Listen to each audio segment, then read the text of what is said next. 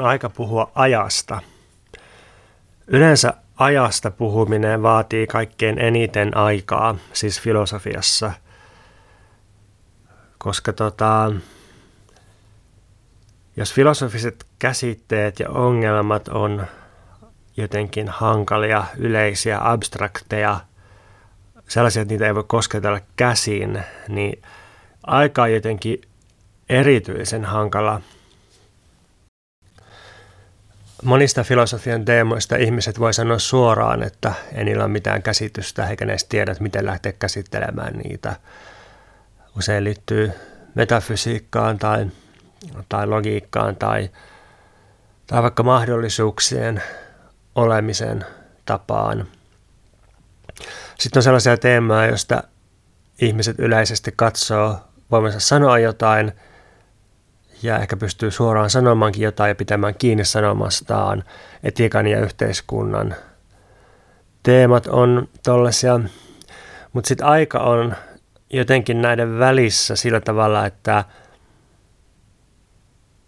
että tuntuu lähtökohtaisesti, että tietää jotakin ajasta, on kokemus ajasta, mutta sitten kun pitäisi sanoa jotakin ajasta, niin se tuntuukin tosi vaikealta.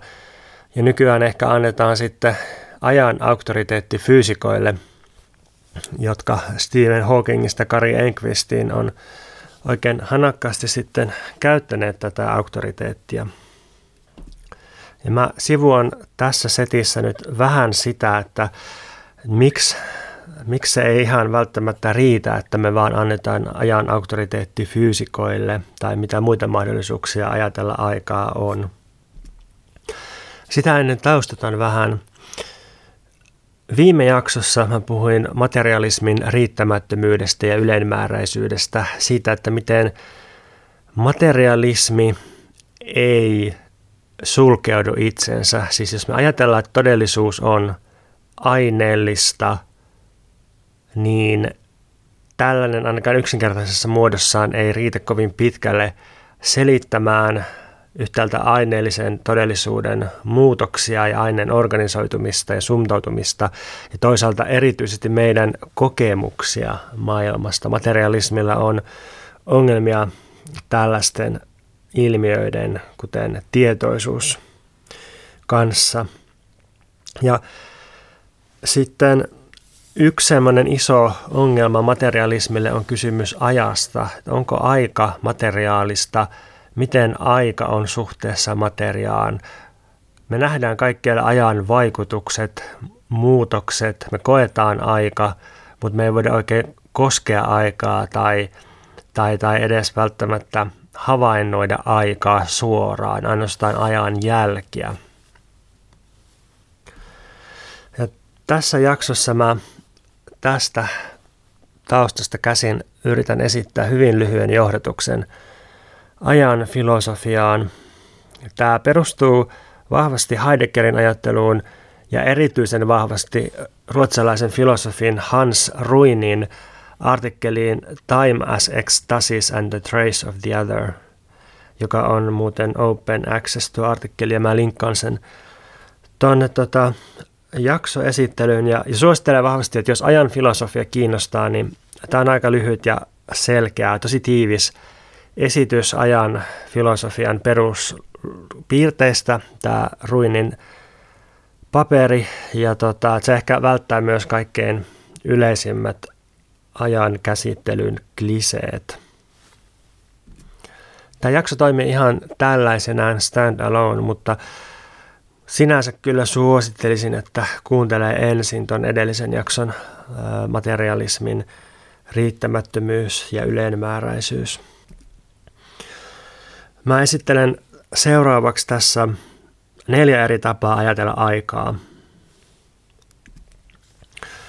Yksi tapa on peräsi Aristoteleelta ja käytännössä nykyfysiikka jatkaa sitä. Toinen tapa on heideggerilainen tai fenomenologinen tapa ajatella aikaa. Kolmas on Bergsonin aikakäsitys ja neljäs on Deleuzein yksi jako. Mutta aloitetaan nyt näistä kahdesta ensimmäisestä, ja tämä esittely tapahtuu tuon Hans Ruinin tekstin pohjalta vahvasti. Lähdetään siitä, että indoeurooppalaisen aikasanaston etymologia on juuressa di, joka tarkoittaa osittamista tai jakamista. Tämä di näkyy sellaisissa sanoissa kuin time, deed, zeit, temps, tiempo. Eli ajassa on länsimaissa etymologisesti kyse osittamisesta ja jakamisesta, siis eron tekemisestä. Ja nyt länsimaisessa historiassa voidaan hahmottaa kaksi suurta linjaa ajan ajatteluun, ja molemmat lähestyy aikaa just jo, jotenkin tällaisen osittamisen tai jakamisen kautta. Ensimmäinen linja ajan ajatteluun alkaa Aristoteleesta ja se kulkee sieltä nykyaikaiseen luonnontieteeseen ja teknologiaan. Siinä aika nähdään liikkeen tai muutoksen mittana. Ehkä sillä tavalla, että aika ylipäänsä on seurausta liikkeestä ja muutoksesta. Aristoteles kirjoittaa fysiikka-teoksensa neljännessä kirjassa näin, että aika on liikkeen luku aikaisemman ja myöhemmän mukaan. Aika on liikkeen luku, eli, eli tota, mitataan liikettä. Ensin on liike, sitten on liikkeen mittaus, liikkeen luku ja tästä seuraa aika. Muutos siis mahdollistaa ajan, ei ole aikaa ilman muutosta. Aika on muutoksen mittaamista ja hahmottamista. Tällainen aikakäsitys mahdollistaa semmoisen ajan, mitä voisi kutsua ulkoiseksi tai kosmiseksi ajaksi, ja me voidaan sijoittaa itsemme siihen. Siis että maailmassa tapahtuu liikettä, maailmassa tapahtuu muutoksia ja me löydetään itsemme tällaisesta muuttuvasta, liikkuvasta maailmasta. Maailman muuttuminen ja liikkuvaisuus on sen edellytykset, että me ylipäänsä voidaan olla olemassa. Ja tämä, tämä on siis aristoteellinen ja luonnontieteellinen aikakäsitys. Toinen suuri juonne ajan ajattelussa kulkee kirkkoisä Augustinuksesta jostakin 300-luvulta ajanlaskun alun jälkeen sitten 1900-luvun alun fenomenologiaan, eksistentiaalifilosofiaan ja myös 1900-luvun loppupuolen ajatteluun, Derridaan, Deleuziin. Tässä perinteessä on lähestytty aikaa koettuna ajallisuutena, kokemuksena nykyisyydestä, menneisyydestä ja tulevaisuudesta. Ja sellaisena kokemuksena, että siihen liittyy nyrjähtäminen, jatkuva sijoiltaan meneminen, eron tapahtuminen. Heidegger kuuluisesti kirjoitti ajasta ekstaasina – eli itsensä ulkopuolelle asettumisena, ulkona, ulkona seisomisena. Siis ek viittaa tässä ulos ja stasis on seistä. Aika ekstaasina tarkoittaa aikaa, jossa jotenkin päädytään jatkuvasti oman itsensä ulkopuolelle, tullaan heitetyksi ulos siitä, mikä just äsken oli Tässä näkyy yhtäläisyys myös tuohon edelliseen aikakäsitykseen siinä, että molemmissa on kyse muutoksesta jollakin tavalla. Mutta tämä jälkimmäinen Augustinoksesta fenomenologian ja Derridaan tämä aikakäsitys, niin, niin tässä tosiaan lähestytään aikaa kokemuksen suunnasta ja, ja myös, myös niin kuin sillä silmällä, että, että aika on myös mielen ja merkityksen tapahtumisen aluetta. Aika antaa asioille mielekkyyden suunnan ja merkityksen. Eli siis meillä on kaksi vastakkaista tai eroavaa linjaa. Yhtäältä liikkeen ja muutoksen mitattava aika, toisaalta ajallisuuden ja ajan kulumisen koettava aika. Nyt tässä on sellainen ongelma, että kumpikin näistä linjoista esittää itsensä tyypillisesti ensisijaisena. Siis luonnontieteilijät tai tällaiset ää, väljästi tästä ensimmäisestä aikaperinteestä ammentavat ajattelijat, niin väittää usein, että jotta meillä voi olla kokemus ajasta, niin pitää ensin olla se kosminen, absoluuttinen, ulkoinen, universaali aika. Että eihän, niin kuin, eihän voi syntyä olioita, jotka kokee aikaa ilman, että on jotakin aikaa, joka synnyttää nämä oliot, tai ilman, että on tapahtumia, joita me voidaan sitten jälkikäteen luonnehtia ajalliseksi. Mutta ensin tarvitaan tämä ikään kuin objektiivinen, no objektiivinen on todella hankala sana, koska se kantaa niin paljon painolastia ja jotenkin se yleensä, yleensä tota, jos haluaa pysäyttää ajattelun, niin kannattaa käyttää sellaisia käsitteitä kuin objektiivinen ja subjektiivinen. Niiden lausumisen jälkeen kukaan ei enää ajattele mitään, kaikki luulee tietävänsä, että mistä on kyse. Mutta mä oletan, että kuuntelija saa kiinni jotenkin tästä, että, että on, on mahdollista väittää, että, että tarvitaan tämmöinen suuri maailman aika, ihan siis vaikka, vaikka tota maailmankaikkeuden niin sanottu historia, tähän astiset tapahtumat, jotta me voidaan itse tulla olemaan, siis miten me voitaisiin syntyä, ellei olisi olemassa jotakin kosmista aikaa, johon me synnytään. Mutta sitten taas toisaalta voidaan väittää myös päinvastoin, että koko tämmöinen ajatus kosmisesta ja yleisestä ulkoisesta ajasta on mahdollinen ainoastaan sen ansiosta, että meillä on kokemus ajasta sisältä käsin, tai että me koetaan aikaa ylipäänsä. Että meillä, pitää, meillä pitää ensin olla kokemus omasta ajallisuudestamme, sitten me voidaan alkaa kurottaa ajatuksen ja luonnontieteen ja erilaisten instrumenttien keinoin poispäin siitä ja konstruoida joku tämmöinen aikakäsitys, mitä me kutsutaan kosmiseksi ajaksi tai ulkoiseksi ajaksi. Ja nyt on ehkä hyvä hetki huomata, että tämä jako ei aina mene silleen, että fyysikot olisi yhdellä puolella ja vaikka filosofit ja taiteilijat toisella puolella, ei missään nimessä. Nämä, jos mä puhun jostain luonnontieteellisestä ajasta, niin se on hyvin karkea yleistys ja usein ehkä viittaa enemmän sellaiseen arkikäsitykseen siitä, että mikä on luonnontieteen valtavirran käsitys. Mä lähden tässä tuon Hans Ruinin kautta nyt kerimään auki tätä aikakokemuksena linjaa, koska se on mun nähdäkseni alakynnessä, ainakin arkiajattelussa.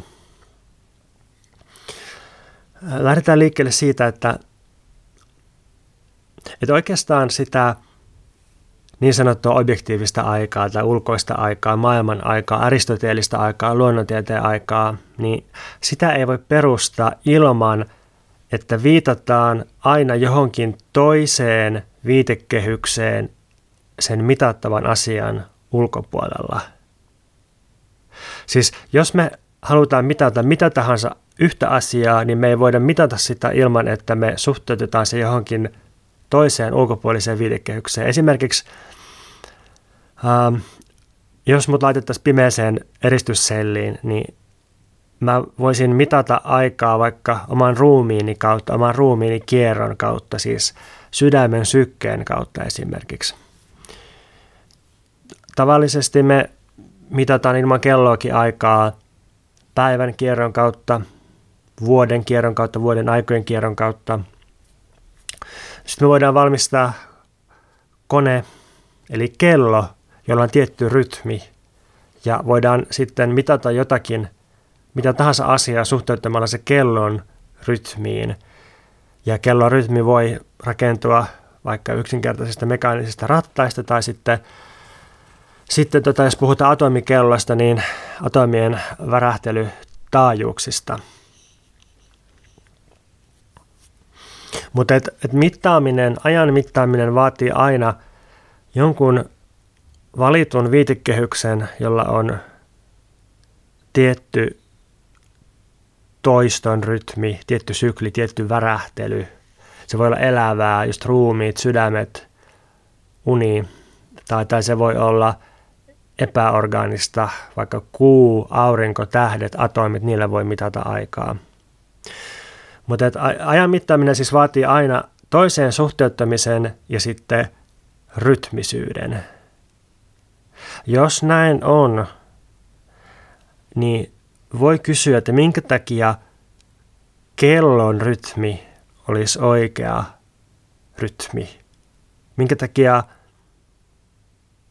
tietyn atomin värähtelytaajuus olisi se rytmi, johon meidän pitäisi alistaa kaikki muut rytmit tai jolla meidän pitäisi mitata maailman muutoksia. Miksei yhtä hyvin tanssian rytmi ole se, mihin me suhteututaan kaikkeen muuta. Tai mikä on mielekkään elämän rytmi, mihin, mihin, sen, mihin niin kuin hyvän elämän suhteuttaa. Luultavasti se ei ole kelloaika loppujen lopuksi. Luulen, että, että yllättäväkin osa ihmisten ahdistuksesta syntyy siihen, että ne mittaa omaa kokemustaan ja omaa tekemistään semmoisella ulkoisella viitekehyksellä, joka ei sovi niille kovin hyvin. No, siinä oli ensimmäinen purkuyritys arkiseen ajan käsitteeseen tai arkiseen käsitykseen ajasta. Toinen purkuyritys lähdetään liikkeelle siitä, että, että me tavataan ajatella, että asiat tapahtuu ajassa, mutta tämmöinen aika, jossa me ajatellaan asioiden tapahtuvan, niin se on oikeastaan meidän, meidän omiin tarpeisiin tai jonkun muun tarpeisiin luoma konstruktio. Tämä aukeaa kiinnostavasti, jos lukee vaikka nykyfysiikan popularisointeja, josta, josta käy ilmi, että että fysiikka on pikkusen ongelmissa ajan kanssa.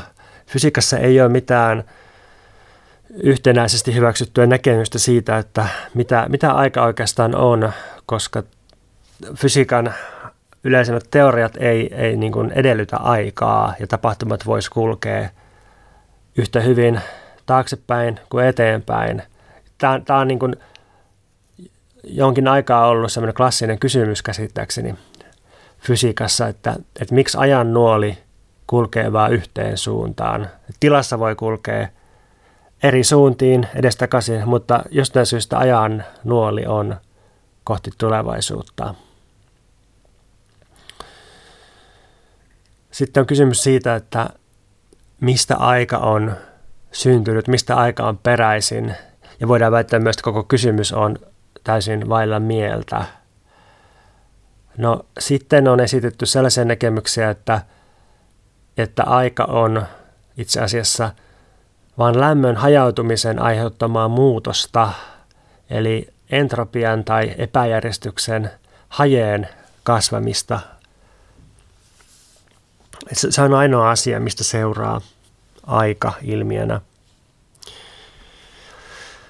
Tällaisista kysymyksistä ja, vastausyrityksistä voi tosiaan nähdä, että että, tota, että fysiikka on pikkusen ongelmissa ajan kanssa. Toisaalta fyysikot voisi myös sanoa, että ei se koko ajan kysymys on vähän epäolennainen monien mm, fysiikan ongelmien kannalta.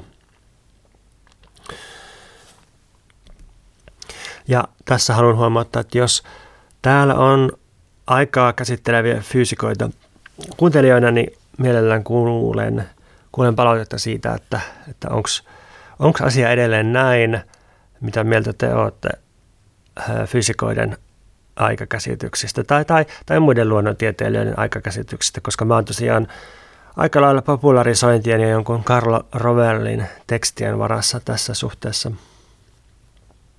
Mutta siis vielä yksi, ehkä tämmöinen voisi olla hyvä tapa näyttää, että miksi se, miksi se on vähän hankala tai riittämätön semmoinen ainakin arkinen valtavirran luonnontieteen aikakäsitys, niin se on se, että, että luonnosta me löydetään kyllä muutosta, siis just tätä aristoteellista.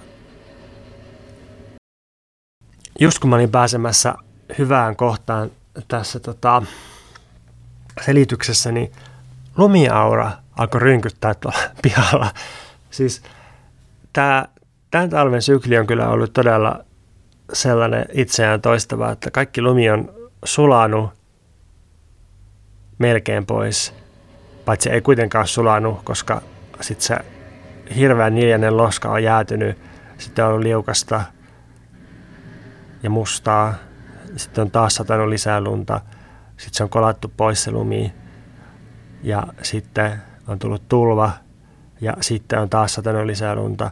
Ja nyt taas mä luulin, että kevät tulee, mutta ei, tuolla ne lumiaurat jyrisee. No niin, nyt toi lumiaure jyrisi tiehensä. Mitähän mä olin selittämässä? Mm. Niin, luonnosta löydetään muutosta, mutta aika nykyisyytenä, menneisyytenä ja tulevaisuutena syntyy vaan kokemuksesta. Koska siis eihän me löydetä luonnosta menneisyyttä tai tulevaisuutta tai, tai oikeastaan edes nykyisyyttä. Me löydetään muutosta. Ja tietysti, jotta voi olla muutosta, niin tarvitaan jotakin, joka ei muutu, ei ainakaan muutu samalla vauhdilla.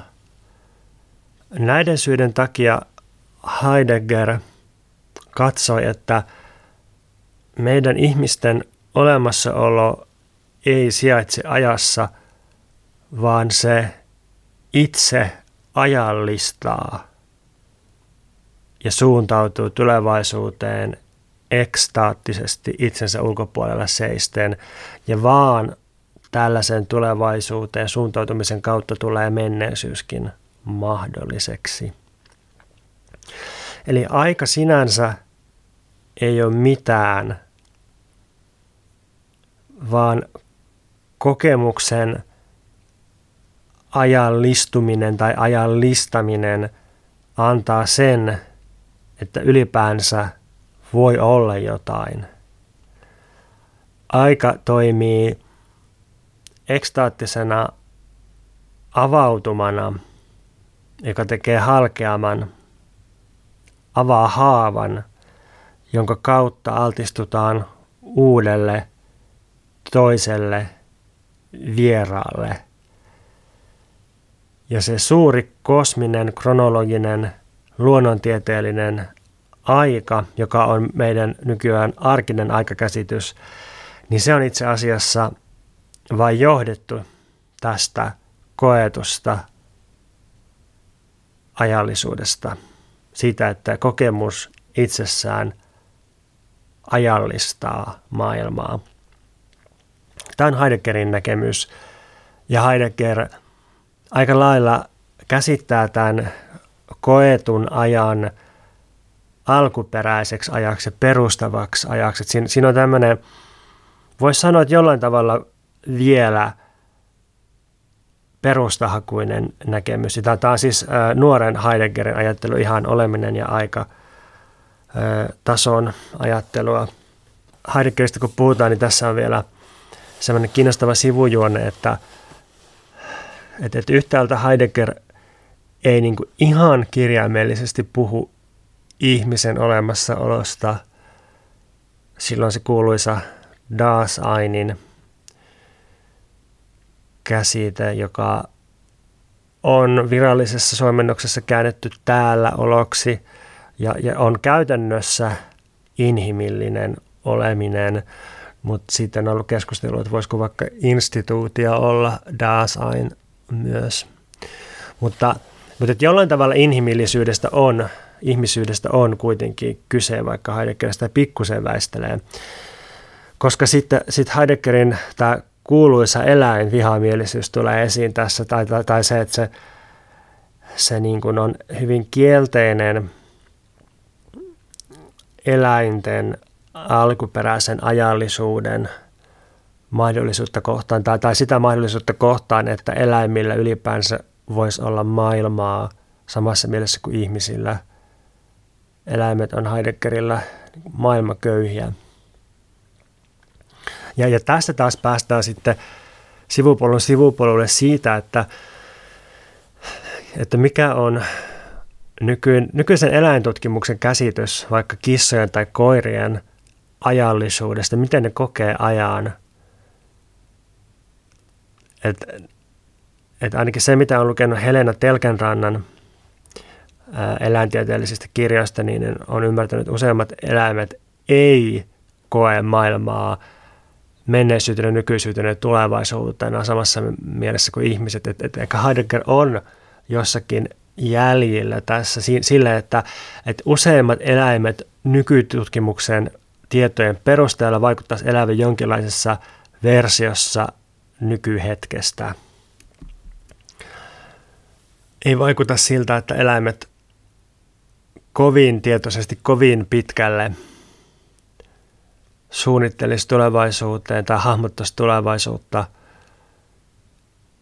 Ja äh, sitten niin hyvä muisti kuin eläimillä voikin olla, niin, niin tota, se ajan hahmottaminen saattaa kuitenkin tapahtua sitten aika eri tavalla. Esimerkiksi koirilla hajuaisti on aika tärkeä ymmärtääkseni ajan hahmottamisessa, että kun on se klassinen esimerkki, että koira osaa mennä ikkunalle odottamaan, että omistaja tulee töistä kotiin kahdeksan tunnin työpäivän jälkeen, niin, niin se ei välttämättä ole mitään sisäistä aika-aistia tai, tai niin kuin tällaista muistiin perustuvaa aikakäsitystä, vaan se on se, että se omistajan haju on heikentynyt kotona tietyn verran, niin se toimii signaalina siitä, että kohta omistajaa odotetaan kotiin.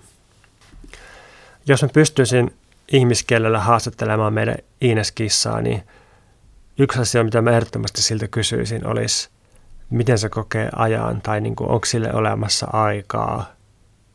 Et monta asiaa voi kissasta päätellä, että sen, sen halut ja kunnianhimot ja, ja sen suhteen toiseen kissaan ja meihin ihmisiin ja huonekasveihin – ja leluhiiriin, niin ne voi niin kuin päätellä aika, aika nopeasti, kun tarkkailee kissan toimintaa. Mutta kissan suhde aikaan, kissan kokemus ajasta, se, että onko menneisyyttä olemassa kissalle, miten pitkältä kissasta tuntuu yksi vuorokausi, tai muistaako kissa viime kesää enää ollenkaan, niin nämä, nämä on sellaiset, että mua kyllä kiinnostaisi ronkia jotakin kokemuksia esille näistä.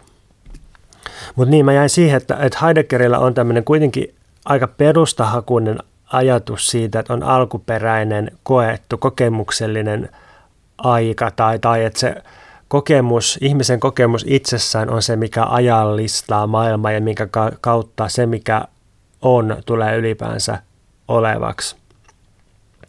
Niin Heideggerin pohjalta on sitten tehty vielä pitemmälle meneviä aikanäkemyksiä.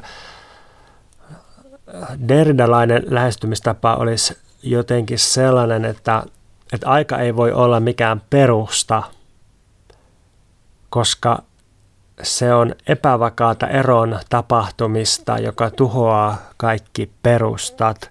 Ja että ei, ei ole mitään tällaista yksinkertaista alkuperäistä kokemusta, johon me voitaisiin perustaa meidän käsitys ajasta, koska, koska tota, myös meidän kokemus on epävakaa tai, tai aika, aika niin kuin on jo halkaissut meidän kokemukset. Ei, se, se ei ole mikään semmoinen, mihin me voitaisiin perustaa sitä tai mihin kokemukseen vetoaminen ei ole mikään niin kuin sen yksinkertaisempi tai helpompi juttu kuin, kuin vaikka välttämättä fysiikan teorioihin vetoaminen.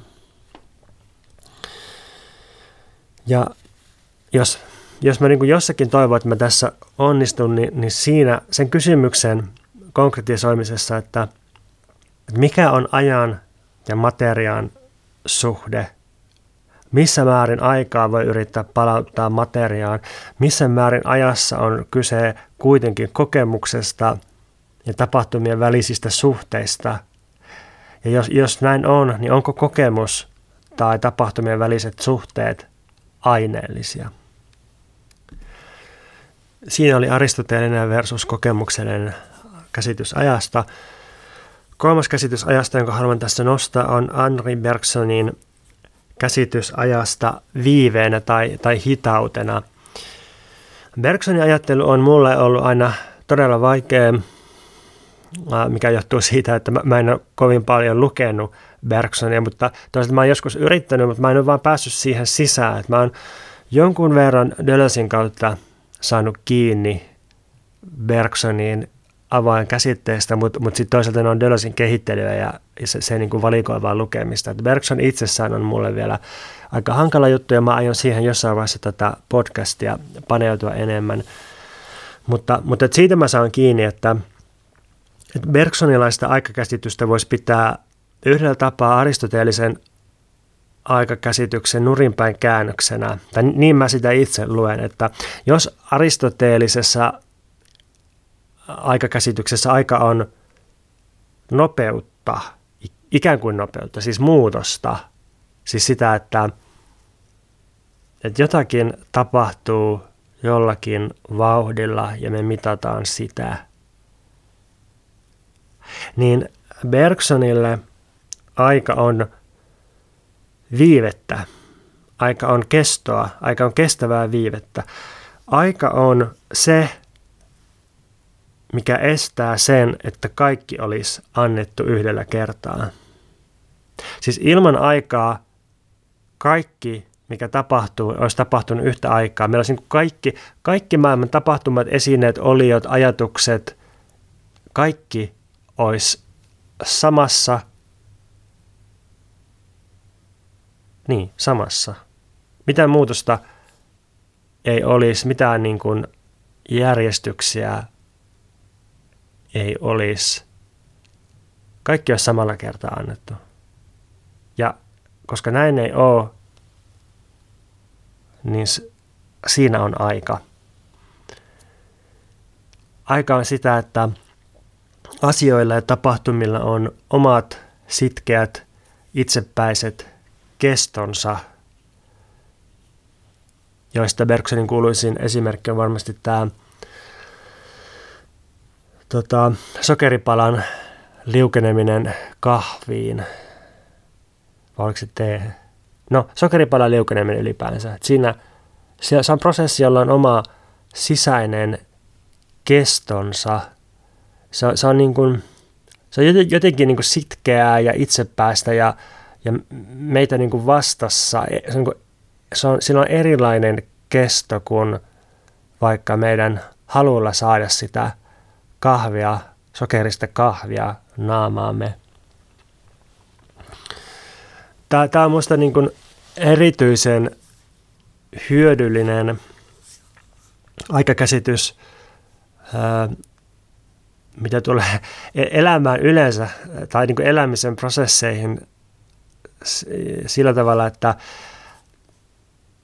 et, et joskus tai, tai aika useinkin niin tuntuu, että elämässä on kyse siitä, että, että, että ihmisten pitää käydä tietyt jutut läpi, että niiden pitää vaan niin käydä tietyt kestot läpi, ja asioita voi jonkun verran nopeuttaa, mutta että se, että, että ymmärtää jotakin perusasioita vaikka itsestään, omista haluistaan tai heikkouksistaan tai omista kaavoista, joita käyttäytyminen toistaa, tai että ymmärtää jotain yleisiä dynamiikkoja ihmissuhteista tai, tai tota, tietystä, ää, tietyistä, ää, tietyistä ryhmistä yhteiskunnassa, niin, niin tota, se vaan vaatii aikaa. Et sitä, ei niinku, sitä ei voi mitenkään ruiskuttaa ihmiseen ulkoa käsin. Sen voi sanoa ja sen voi lukea ja sen voi abstraktisti oppia, mutta, mutta jotenkin sen ymmärtäminen ja kokeminen vaatii aina kuitenkin oman aikansa. Ja sitten se, se voi olla turhauttavaa itselle, jos käy läpi vaikka jotain terapiaprosessia. että se prosessi pitää vaan käydä läpi, että ei voi niin kuin hypätä suoraan alussa johonkin väitelauseeseen, joka olisi se lopputulos, vaikka sen koko prosessin lopputulos itse asiassa olisi just se väitelause. Niin, niin silti jotenkin, että, se, että sen työstää läpi se jutun, niin se, se vaatii sen tietyn kestonsa. Ja luovat prosessit on myös tällaisia, että, että niin kuin voi niitä yrittää tehostaa ja pakottaa ja pusertaa, mutta että usein siitä syntyy vaan pingotusta, väkinäisyyttä ja ahdistusta. Et luovat teokset, niin ne vaan vaatii oman aikansa ja se aika voi olla aika epämääräistä. Se voi olla sitä, että, että ensin on pitkään haahuilua ja näistä ei minkään tekemistä ja sitten sit syntyy jotain ja sitten taas on pitkä ikään kuin kuivakausi ja sitten taas syntyy jotain ja jossain vaiheessa kaikki paketoidaan ja tuotetaan maailmaan. Mutta et, et siinä, siinä on tämmöinen niinku oma ärsyttävä vastaanpaneva viiveensä. Me havaitaan maailmanjoukkoina viiveitä, me koetaan maailmanjoukkoina kestoina, kestoja, jotka on eroavia, siis eroavia itsensä suhteen, siinä ne kerii kerii auki omaa kestoa, mutta eriäviä myös suhteessa toisiinsa. Ne eroaa, niiden kestot eroaa toisistaan. Tähän se kun mä yritän mennä myöhemmin sitten joskus, kun pääsen puhumaan Dölösin Bergson teoksesta. Mutta Dölösistä kun nyt tuli puheen, niin lopuksi mä haluaisin nostaa tähän kaksi Dölösin aika käsitettä. Dölösillä on kokonainen oma ajan filosofiansa, josta on kirjoitettu aika paljonkin kommentaareja. Se, se on taas mulle sitä vaikeampaa ja hämärämpää Dölös-osiota. Mä itsestään podcastien tiimoilta kävin, kävin tuossa, tota, olisiko se ollut viime vuonna vai toissa vuonna, mm, syömässä yhden Dölös-tutkijan kanssa, joka on siis väitellyt ja, ja se sitten sanoi, että ei se vieläkään ymmärrä, että jos siltä kysytään Dölösin Cinema 2 teoksesta, että miten nämä aikakristallit täsmälleen tässä kohtaa tekee, niin ei se vieläkään osaa kaiken tämän jälkeen vastata, koska se, se on vaan niin vaikeaa ja hämärää. Mutta, mutta Dölösin aikaa käsittelevistä jutuista, niin voi nostaa kaksi käsitettä kuitenkin esiin. Kronos ja Aion. Nämä tulee Deleuzein Logique du Sens kirjasta. Ja se käsittelee stoalaisten ja, ja psykoanalyysin pohjalta erityisesti. Ja, ja paradoksien, Louis Carrollin ja paradoksien ja nonsensen pohjalta, muun muassa aikaa, mutta myös muita teemoja. Kronos ja Aion. Kronos viittaa kronologiseen aikaan tietysti. Kronos on aika, joka koostuu peräkkäisistä hetkistä, siis sekvensseistä, tapahtumasarjoista. Öm, yleensä tämä kronologinen aika käsitetään lineaariseksi, suoraviivaiseksi ajaksi, mutta Deleuze itse asiassa liittääkin sen syklisyyteen ja, ja tota, vaikka vuoden aikojen kiertoon – tällaiseen niin kuin peräkkäiseen toistoon. Aion on taas ikuisen tulemisen taso, jota voi parhaiten ilmaista verbien infinitiivin muodoilla. Tämä, tämä on semmoinen, että tämä kuulostaa erityisen hankalalta ja epäintuitiiviselta ja hämärältä aluksi jos on tottunut siihen arkiseen fysikaaliseen käsitykseen ajasta. Koska tota, Deleuzein aion on ajan ulkopuolella, se on ikuisuuden tasolla. Se, se ei ole mitään niin kuin mitattavaa tai nykyistä aikaa, vaan se on, se on ajan lakkaamatonta jakautumista menneisyyteen ja, ja tulevaisuuteen – aion käsittelee tapahtumien olemusta. Esimerkiksi kevään olemus on siinä, että miten puut vihertää, siis täällä, täällä päin ainakin, mistä itse nauhoitan. Niin kevään olemuksen voi ilmasta verbillä vihertää.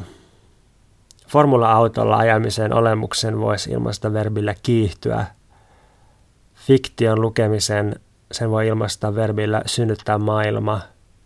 Ja tämä infinitiivin muoto on siis epälineaarista tai tavalla tai toisella kronologisen ajan ulkopuolista aikaa, ikuisuuden aikaa, ikuisten totuuksien aikaa, olemusten aikaa. Vauvan nauru iloita verbillä. Oluen ensimmäinen puraisu kielen päällä. Taiteilijat on erityisen hyviä ilmentämään tätä ajan aion ulottuvuutta. Mietin esimerkiksi Pentti Saarikosken lauseen rytmiä tai, tai räppäreiden flowta ja painotusta. Et se, siinä tulee se aion esiin. Se on niinku se, mikä saa palaamaan johonkin Julma Henrin tai, tai paperiteen laineihin. Ei, ei välttämättä se, että, että mikä se on, jos sen laittaa paperille tai, tai, tai niin kuin lausuu tai, tai lukee jostain, vaan, vaan se on se tapa, millä se nimenomainen artisti artikuloi muutaman peräkkäisen sanan. Vaikka se tapahtuu kronologisessa ajassa, niin siinä ilmaistu aion, se on se koko jutun mielekkyys kuitenkin. Ja aion liittyy todellakin elämän mielekkyyteen. Kronologisen ajan näkökulmasta voi ihmetellä, että minkä takia ihmiset uhraa niin paljon jonkun sinänsä mitättömän asian takia, jonkun hetken huuman takia, rakkauden, seksin, huumeiden, päihtymisen, ilon, uteliaisuuden, jonkun tällaisen takia. Niin paljon on, on vaarassa tai, tai, tai niin paljon nähdään vaivaa, kronologista vaivaa jonkun sinänsä mitättömän, mittareilla mitattuna mitättömän asian takia. Mutta just se asia, sikäli kun se on aion aikaa, niin se itse asiassa antaa mielekkyyden koko elämälle. Se antaa mielekkyyden kaikelle sille kronologiselle raatamiselle. Tai sillä voidaan paeta sitä kronologista elämää mietin tätä ihan siitä näkökulmasta, että, että jokaisesta kuukaudesta usein muistaa muutaman sellaisen aion hetken, jotka on ollut niitä asioita, jotka on antanut mielekkyyden koko sille kuukaudelle, tai joiden takia se kuukausi kannatti elää läpi, tai, tai joku tietty elämänvaihe, niin jälkikäteen sitä muistaa tiettyjä vähän niin kuin infinitiiviverbi muotoisia juttuja, minkälaista oli nuorena filosofian opiskelijana istua aina kahden tietyn kaverin kanssa Harris baarissa Liisen kadulla ja kiistellä Hegelistä. Se on jotenkin semmoinen tapahtuma, joka mun muistoissa aina käynnistyy alusta, etenee loppuun ja kelaa takaisin alkuun ja pyörii. Vähän niin kuin joku, joku tota, erityisen hauska giffi somessa, niin niin tota, se on sitä aion aikaa, joka antaa mielekkyyden tietylle elämänvaiheelle. Ehkä voisi ajatella, että GIFit tai TikTokit, TikTok-videot, joo, ne on, ne on ehkä niin kuin sitä, miksi ne on niin suosittuja, miksi ne on niin intensiivisiä. Ne on sen takia, että ne ilmaisee aion aikaa, ne on niin kuin ikuisuuden, jatkuvan tulemisen ja jakautumisen tasolla – Mä itse asiassa just nyt tässä nauhoittaessa sain vasta kiinni tästä, että minkä takia TikTok ja GIFit on niin addiktoivia ja hauskoja. Se on sen takia, että ne rikkoo sen kronologisen ajan. Ja siksi, siksi tuntuu, että, että, tota, että some on niin virkistävää ja jotenkin pakenevaa ja iloista usein suhteessa työntekoon tai tällaisen arkisen kronologiseen aikaan, koska somen aika ei ole kronologista. Mutta tietysti tämä, tämä pätee vain niin kaikkein parhaimpiin somehetkiin, että, että sitten kun siellä viettää enemmän aikaa ja, ja niin kuin päätyy siihen kilpailun ja vertailun logiikkaan, niin sitten, sitten se muuttuu taas kronologiseksi ajaksi. Mutta, mutta ne, ne tietyt aion hetket selittää, että miksi sinne palaa kerta toisensa jälkeen. Siinä oli lyhyt johdatus ajan filosofiaan. Aika paljon muutakin olisi voinut sanoa niin kuin aina ja on, on niin kuin todella monenlaisia tapoja ajatella aikaa, mutta ehkä tässä ihan vähän saatiin kaivettua maata sellaisen kaikkein itse tyytyväisimmän itsestäänselvyymmän aikakäsityksen alta. Mulle voi lähettää palautetta, korjauksia, kommentteja, mitä tahansa osoitteeseen pontus.purokuru.gmail.com tai instassa purokup. Jos haluaa tukea tätä projektia, voi ryhtyä Mikä meitä vaivaa podcastin Patreon-tilaajaksi. Mä teen sitä yhdessä Veikka Lahtisen kanssa ja se on monella tapaa tärkeää myös tälle projektille. Patreon.com kautta Mikä meitä vaivaa tai Patreonin appi. Mua voi tukea myös ostamalla keväällä ilmestyvän mun kainukirjallisen teoksen nimeltä Haavamaa. Noin toukokuussa 2023 pitäisi ilmestyä näillä näkymin. Seuraavaksi me mennään virtuaaliseen, aktuaaliseen ja intensiiviseen ja mä luulen, että se on, se on erityisen käyttökelpoinen ja herkullinen jakso sitten. Sitä odotellessa mä tästä lähden, mihin mä lähden? Mä lähden parvekkeelle, koska aurinko paistaa, kissat nukkuu, lumiaurat on poissa yläkerrassa. Ää, pikkusen neuroottisen oloinen naapuri imuroi taas, niin kuin se imuroi joka päivä. Toivottavasti tulee puhdasta.